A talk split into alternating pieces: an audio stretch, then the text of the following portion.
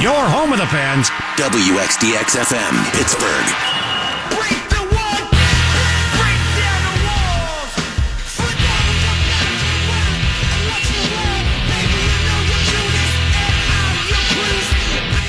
During game three of the American League Division Series between Boston and the New York Yankees last night, first base umpire Angel Hernandez had four calls challenged in four innings. Three of those were overturned. Yuck. Hernandez had 18 calls at first base challenged during the last three regular seasons. Uh, 14 of those were overturned. He lost on three of four last night. Hernandez should be removed from the series and the playoffs.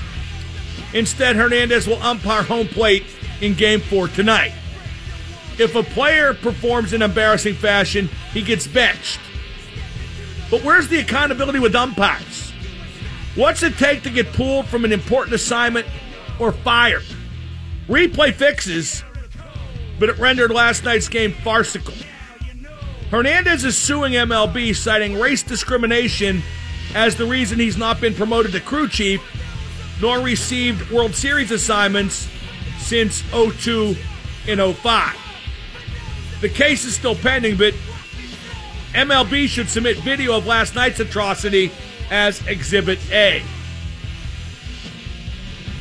Yo, Angel Hernandez, you suck, and that is not subject to review and MLB sucks for letting Angel Hernandez continue to suck. Guess what? Both of you, Angel and MLB. You just made the list.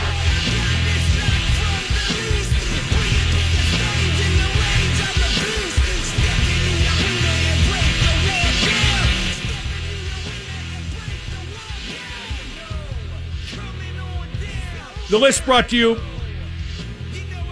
by Matt Mertz Plumbing. Count on a name you can trust. Dial 412 367 0815 for all your plumbing, heating, and cooling needs. A fellow Latino took Hernandez to task on TBS's postgame show. It was Hall of Fame pitcher Pedro Martinez, and he said, quote, Angel was horrible. Major League Baseball needs to do something about Angel. It doesn't matter how many times he sues Major League Baseball he's as bad as there is. Unquote. Uh, he he umpires home plate tonight. Obviously, they know because of the computer graphic how many calls each ump gets right or wrong. They know that the minute a call is made. Angel Hernandez is right 91% of the time on balls and strikes, and that's just not good enough. They need to go with the computer strike zone to make the calls initially. You want to leave umps on the bases? Okay. Because replay can fix it. But the idea is to get all the calls right, to get the calls right every time. So uh, last night was just a joke. I I didn't watch much of the game because it wound up 16 to 1 in favor of Boston, but Uh, honestly, I don't think I've ever seen umpiring that bad. Like call after call made by the same guy is getting appealed and his call's getting overturned. Like I said, it was farcical. And people talk about the umpires union and taking out the human element and men lose their jobs. If that could happen to somebody who works in a cubicle, why can't it happen to a major league umpire? It's happened to men and women all across America. Computers and technology taking away their jobs. Why can't that happen to umpires? Why are they protected when so few have been protected in such fashion? 412 333 9939. I, I, I'm saying this with great trepidation because I don't want anyone to give any spoilers. I've not yet seen the finale of Better Call Saul, the season finale. Okay, Bob McLaughlin slapping his forehead in shock. I, I got to see it tonight. I got to catch up on the Purge too. I'm all caught up on the Deuce. I'm all caught up on Ballers, which just gets worse and worse. You know, I, I said before, uh, when when Russell Brand was part of the series, Ballers for the first half of it this year, about you know, I said that you know he looked like a great actor next to next to Rob Corddry in The Rock. Because The Rock's not an actor, he's an action star, and there's a difference. The Rock's not taking serious roles. He's not, uh, you know, Academy Award material. And then Russell Brand kind of dropped out of the series because his character got bought out of the company by, by The Rock and Rob Corddry. Last night he returned, and once again, he's in the scene with Rob Corddry. Rob Corddry's so bad, Russell Brand looked like Sir Laurence Olivier. He looked like Charlton Heston. Just, just an unbelievable, uh, just negative comparison, negative toward Rob Corddry. Let's go to Wild Bill and Calvary. Hey now, Mark. Hey, what's Hey the now. deal? You think is AB going to get suspended for this domestic violence he's doing? Oh, I don't think that's domestic violence. I mean, uh, it's right in line. I mean, I know he's not getting pressed charges or arrested, but you know, is he Well, he, he hurting did. He people did like hit a bro. He didn't hit a woman, and that's what we consider to be domestic violence. Now, if you want to say does he merit suspension under a violation of the NFL's personal conduct policy, that's different. But lumping him with domestic violence, I don't like how that reflects on uh, women who get assaulted in legitimate domestic violence cases. I mean, true, this guy threw a couch and almost hit a 22 month old kid, but uh, it's a different situation. One that's bad, but a different situation. And like I said, if that Ottoman had hit the 22 month old kid, forget about suspension, forget about lawsuit. Antonio Brown goes down for manslaughter. Yeah, And I got to figure the Israeli Special Forces guy probably just kills him. you don't want to mess with him. Shalom. The Chaim. Let's go to Jeff in Overbrook. Jeff, you're on with Double M. Hello, Mr. Madden. Right. Hey, I, I'm a carpenter, and my buddy got arrested for throwing his tape measure off a building. And Why did he throw a tape measure off a building?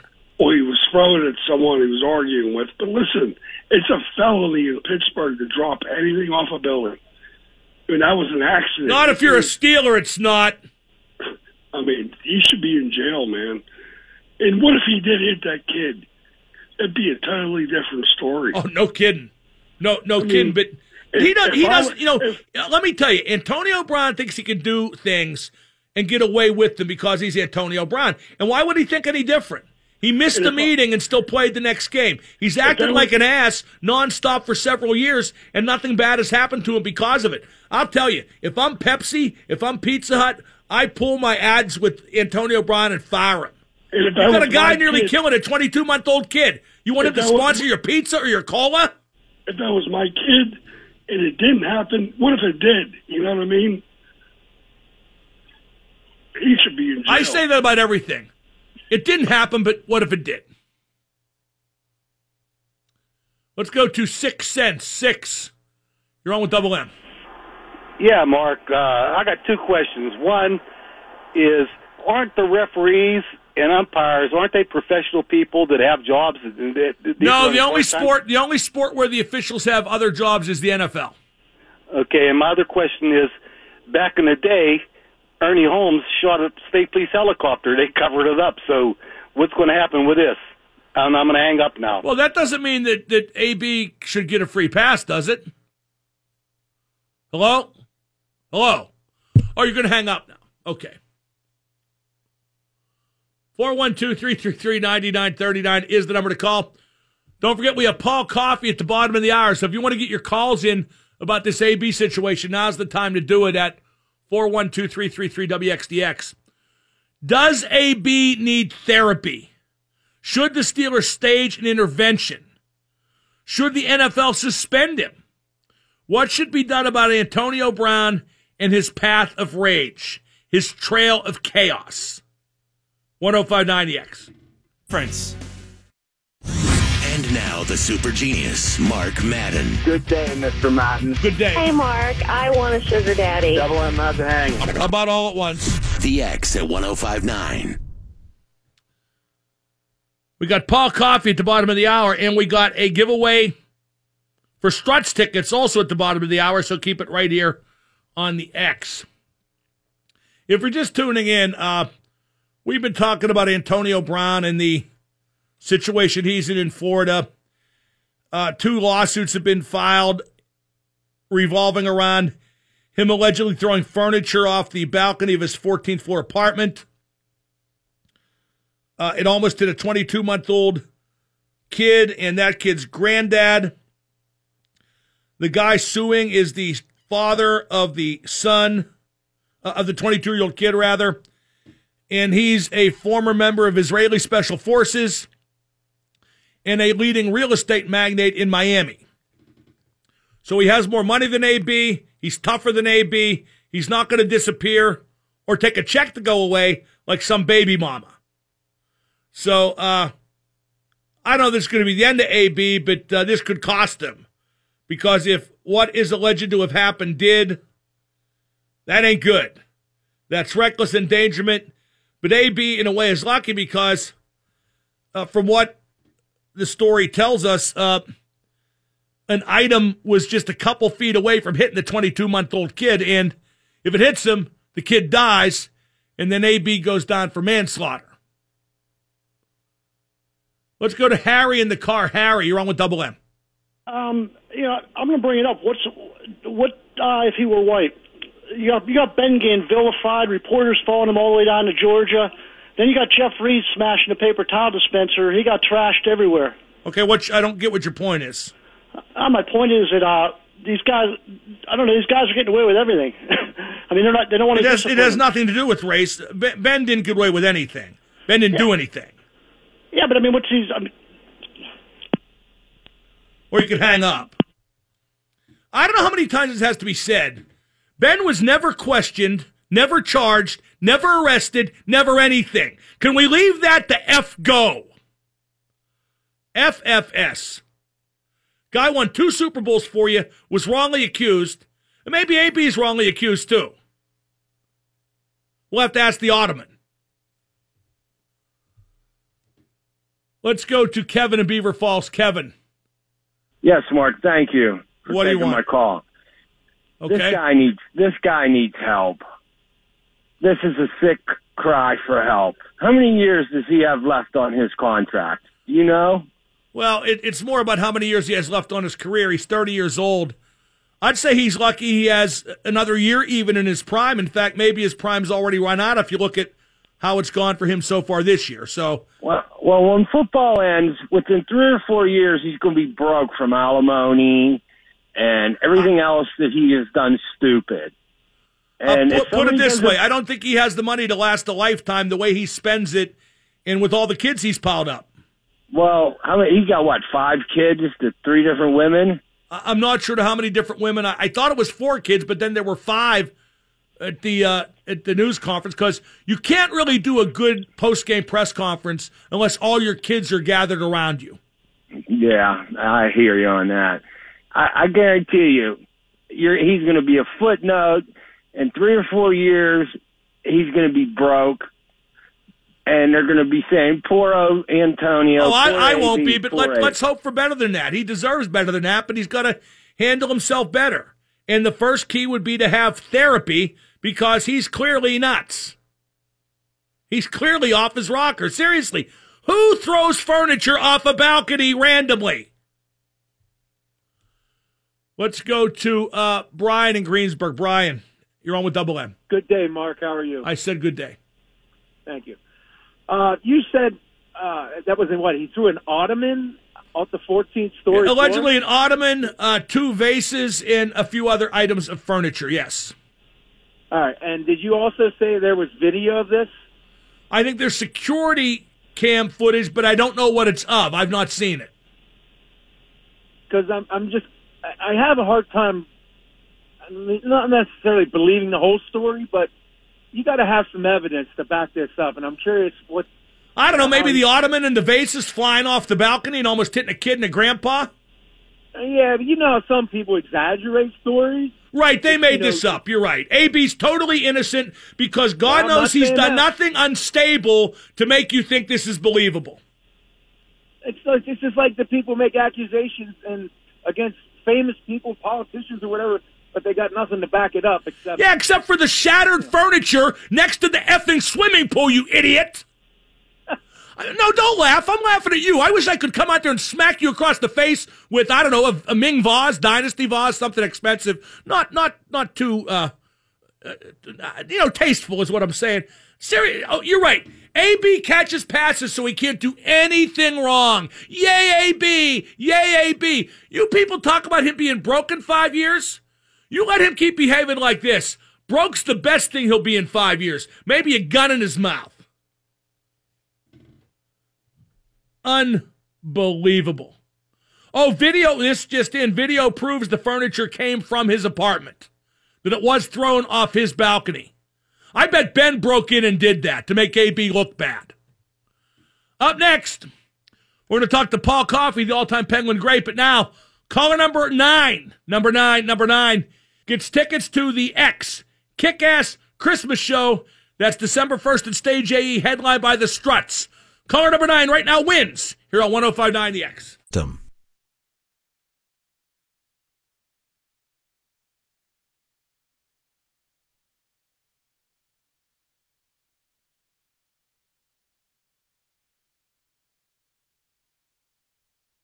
This is Chris Letang of the Pittsburgh Penguins. You're listening to Mark Madden and the best hockey talk on 1059 DX.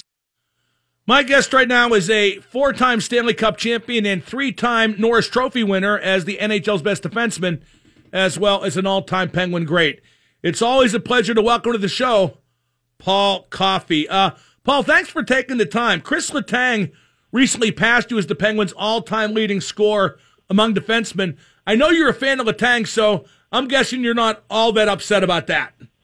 I'm actually, yeah, I'm actually very happy. I mean, records are, are made to be broken. They couldn't happen to a better guy. I can remember years gone by when I came into Pittsburgh to get in, inducted into the, the Penguin Hall of Fame, so to speak. And I remember sitting up in the press box uh, doing with Bob Errey, and he was doing the game, and I said, "Who's that number 58 out there?" He says, "You like him?" I said, "Yeah, yeah, he's good." So it was Chris's first year, and I've been a fan of his uh, ever since I laid eyes on him. And uh, a great player and a great kid, and, and real happy for him.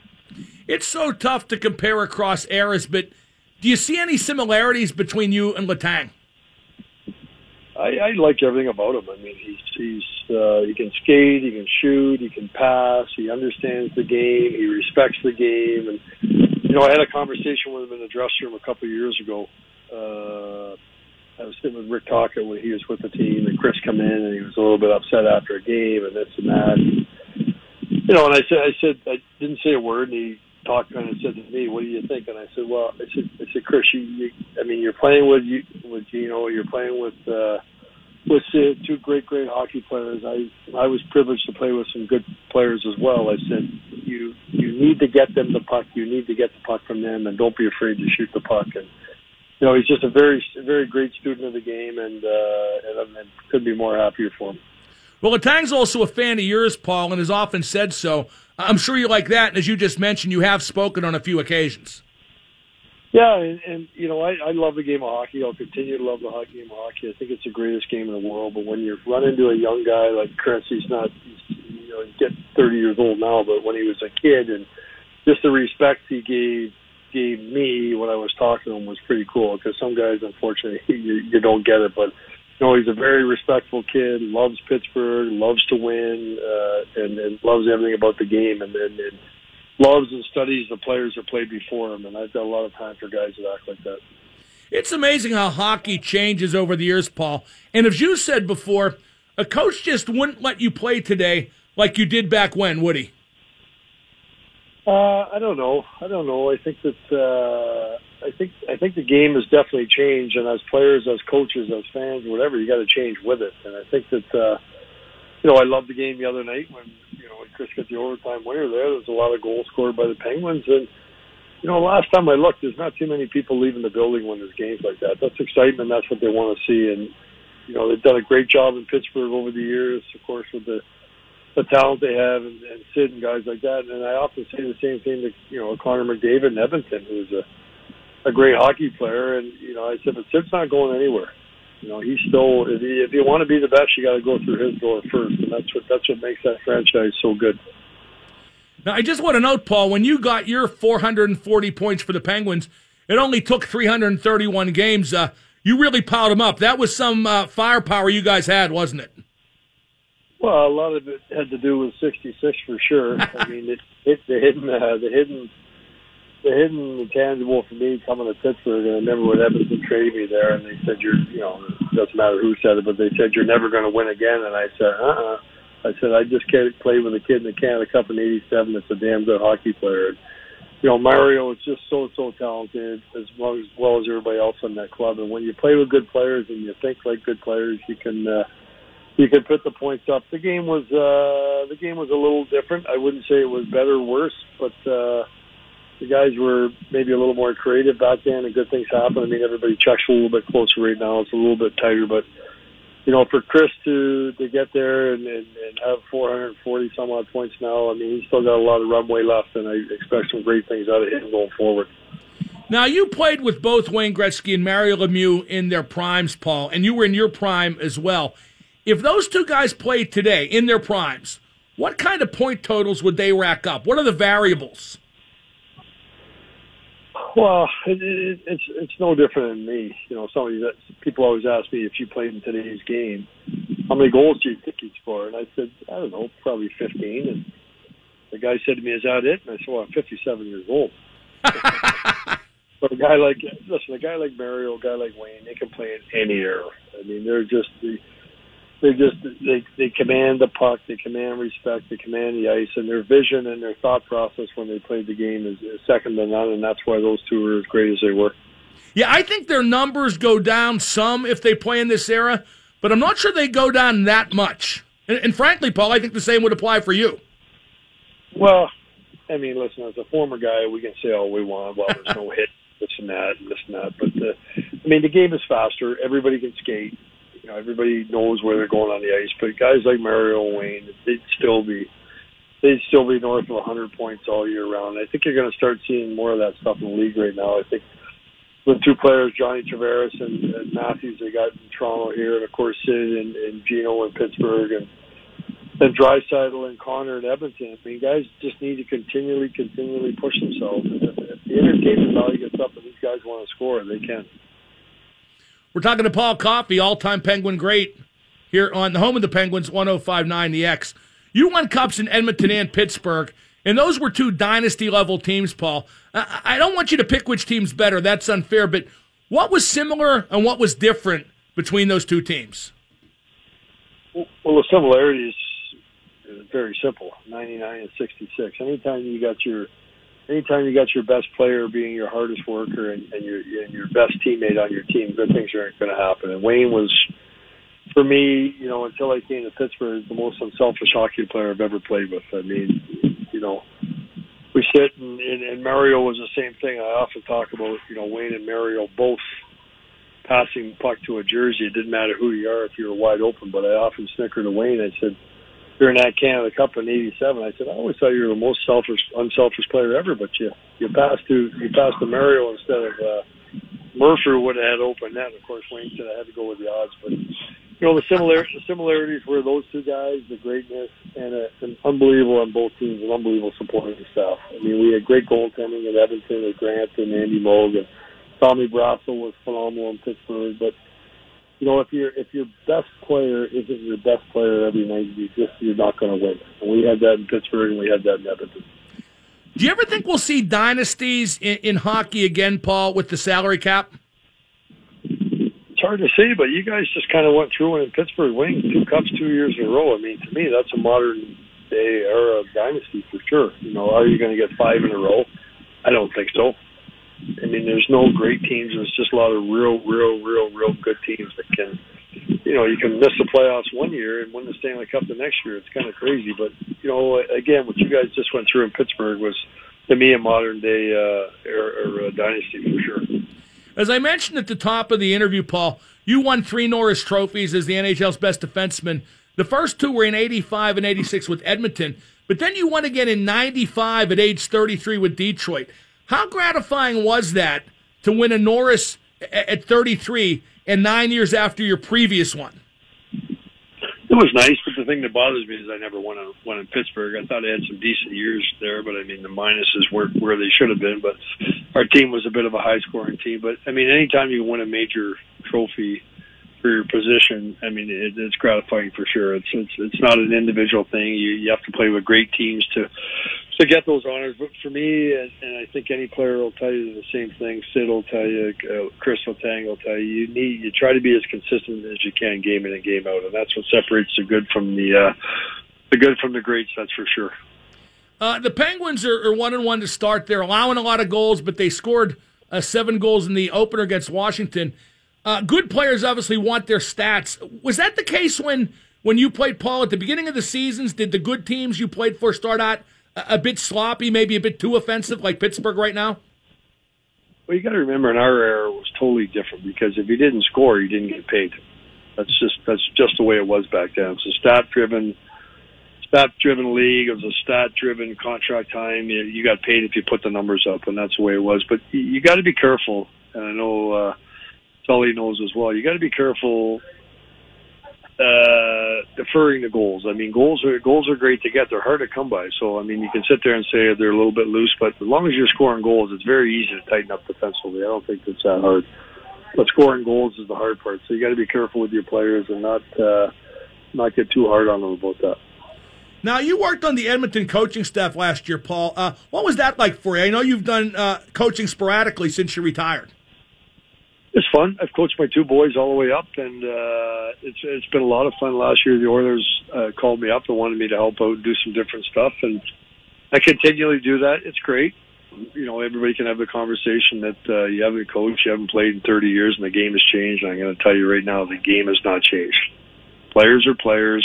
There's five guys on the ice. Unfortunately, what has changed a little bit is, is is people around it making it a little more difficult than it is. And you know, you you look at Sully coming into Pittsburgh a couple of years ago, not a not a shot towards the previous guy, but I mean that team was in disarray. He came in, got everything organized, and you know, told Sid you're my best player. I need to be my best player, and I, I still think that's a huge part of the game, building relationships with players.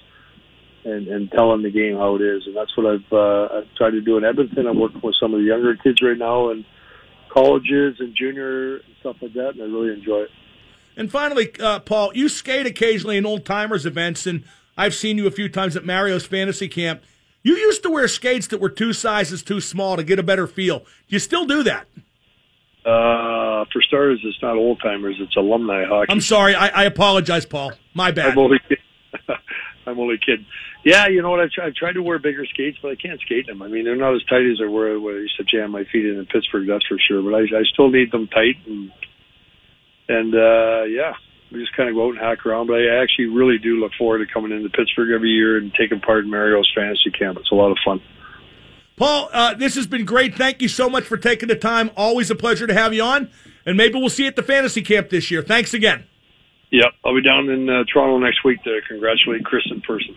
Perfect. Good talking to you, Koff. Thanks again. Okay, bud.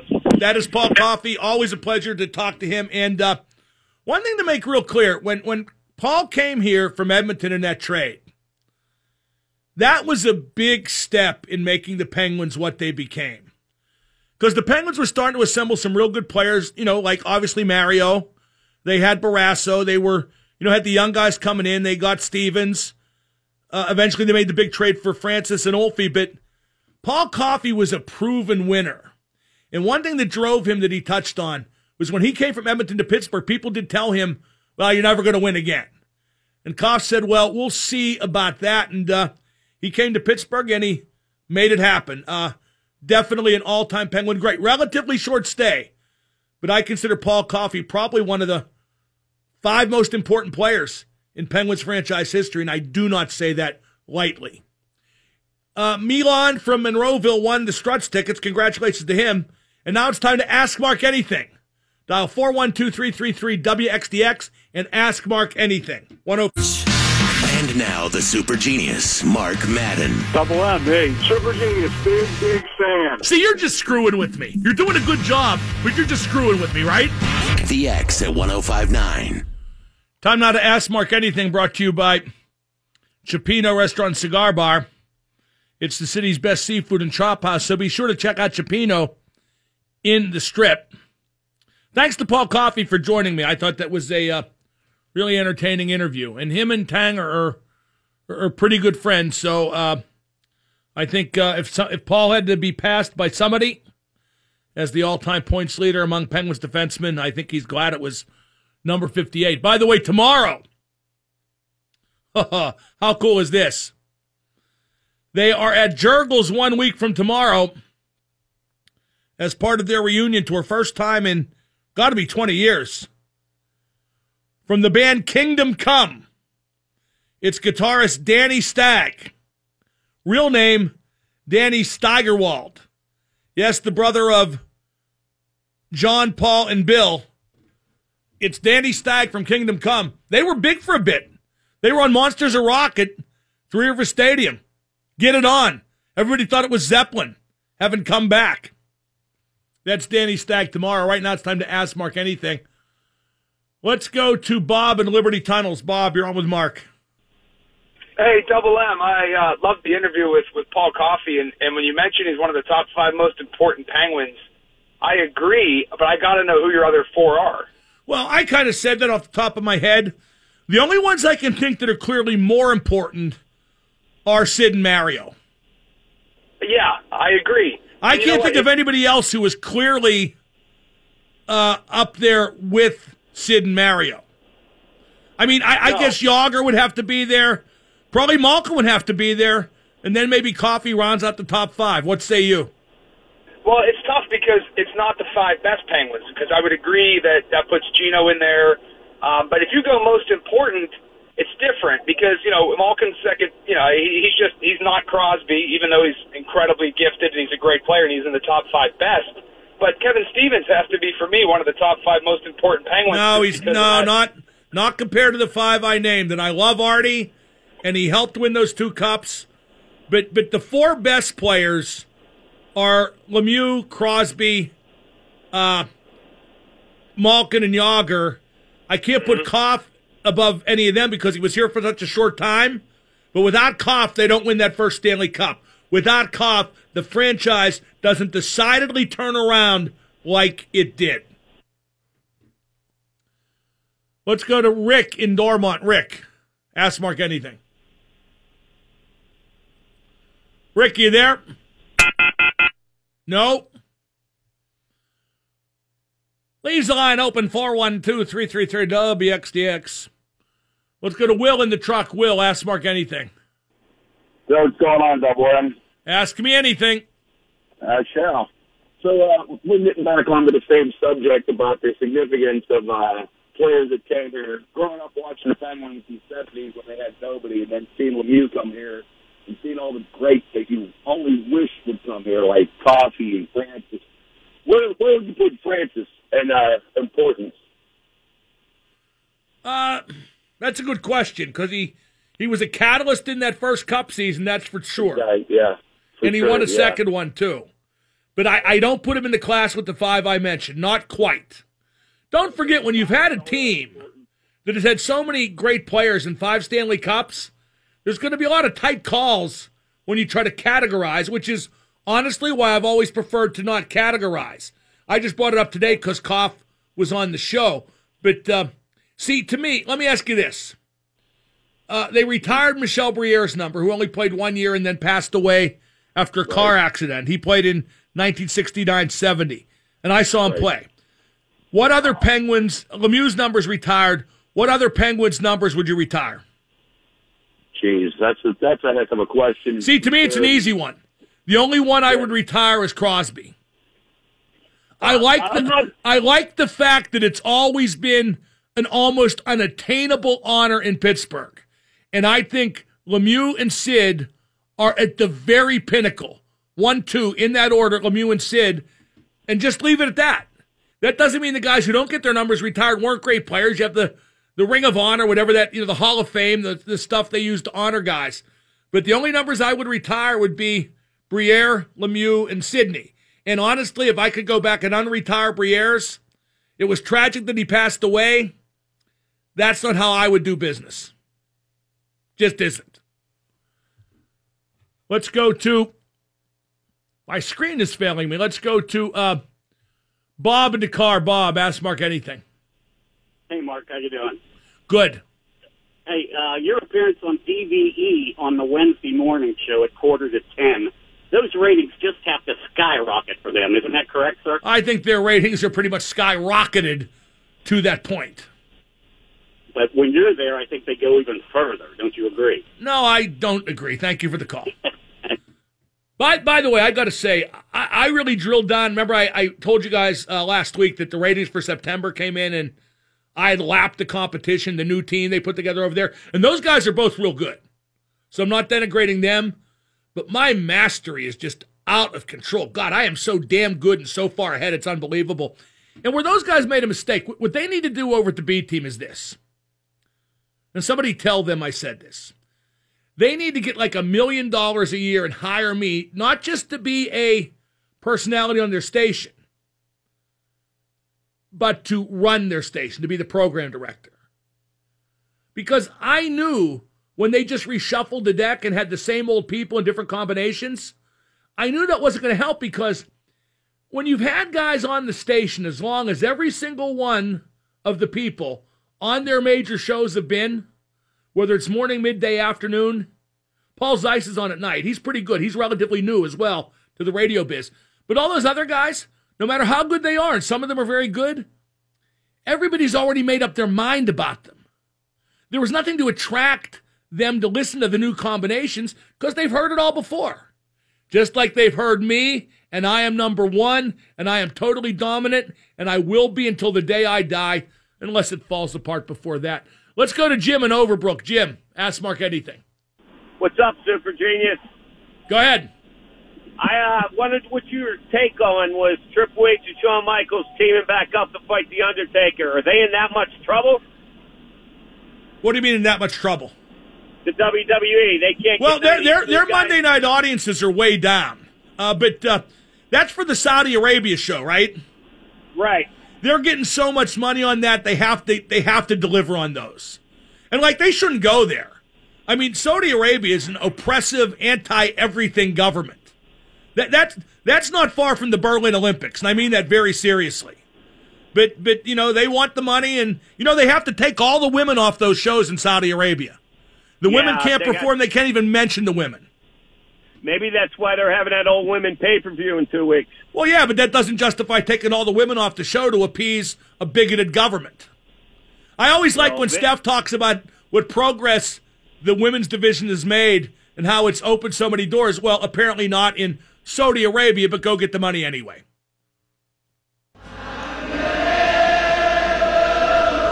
What an exciting show. Char Valley Soccer tonight head out. Come on, you Colts. 1059 The X.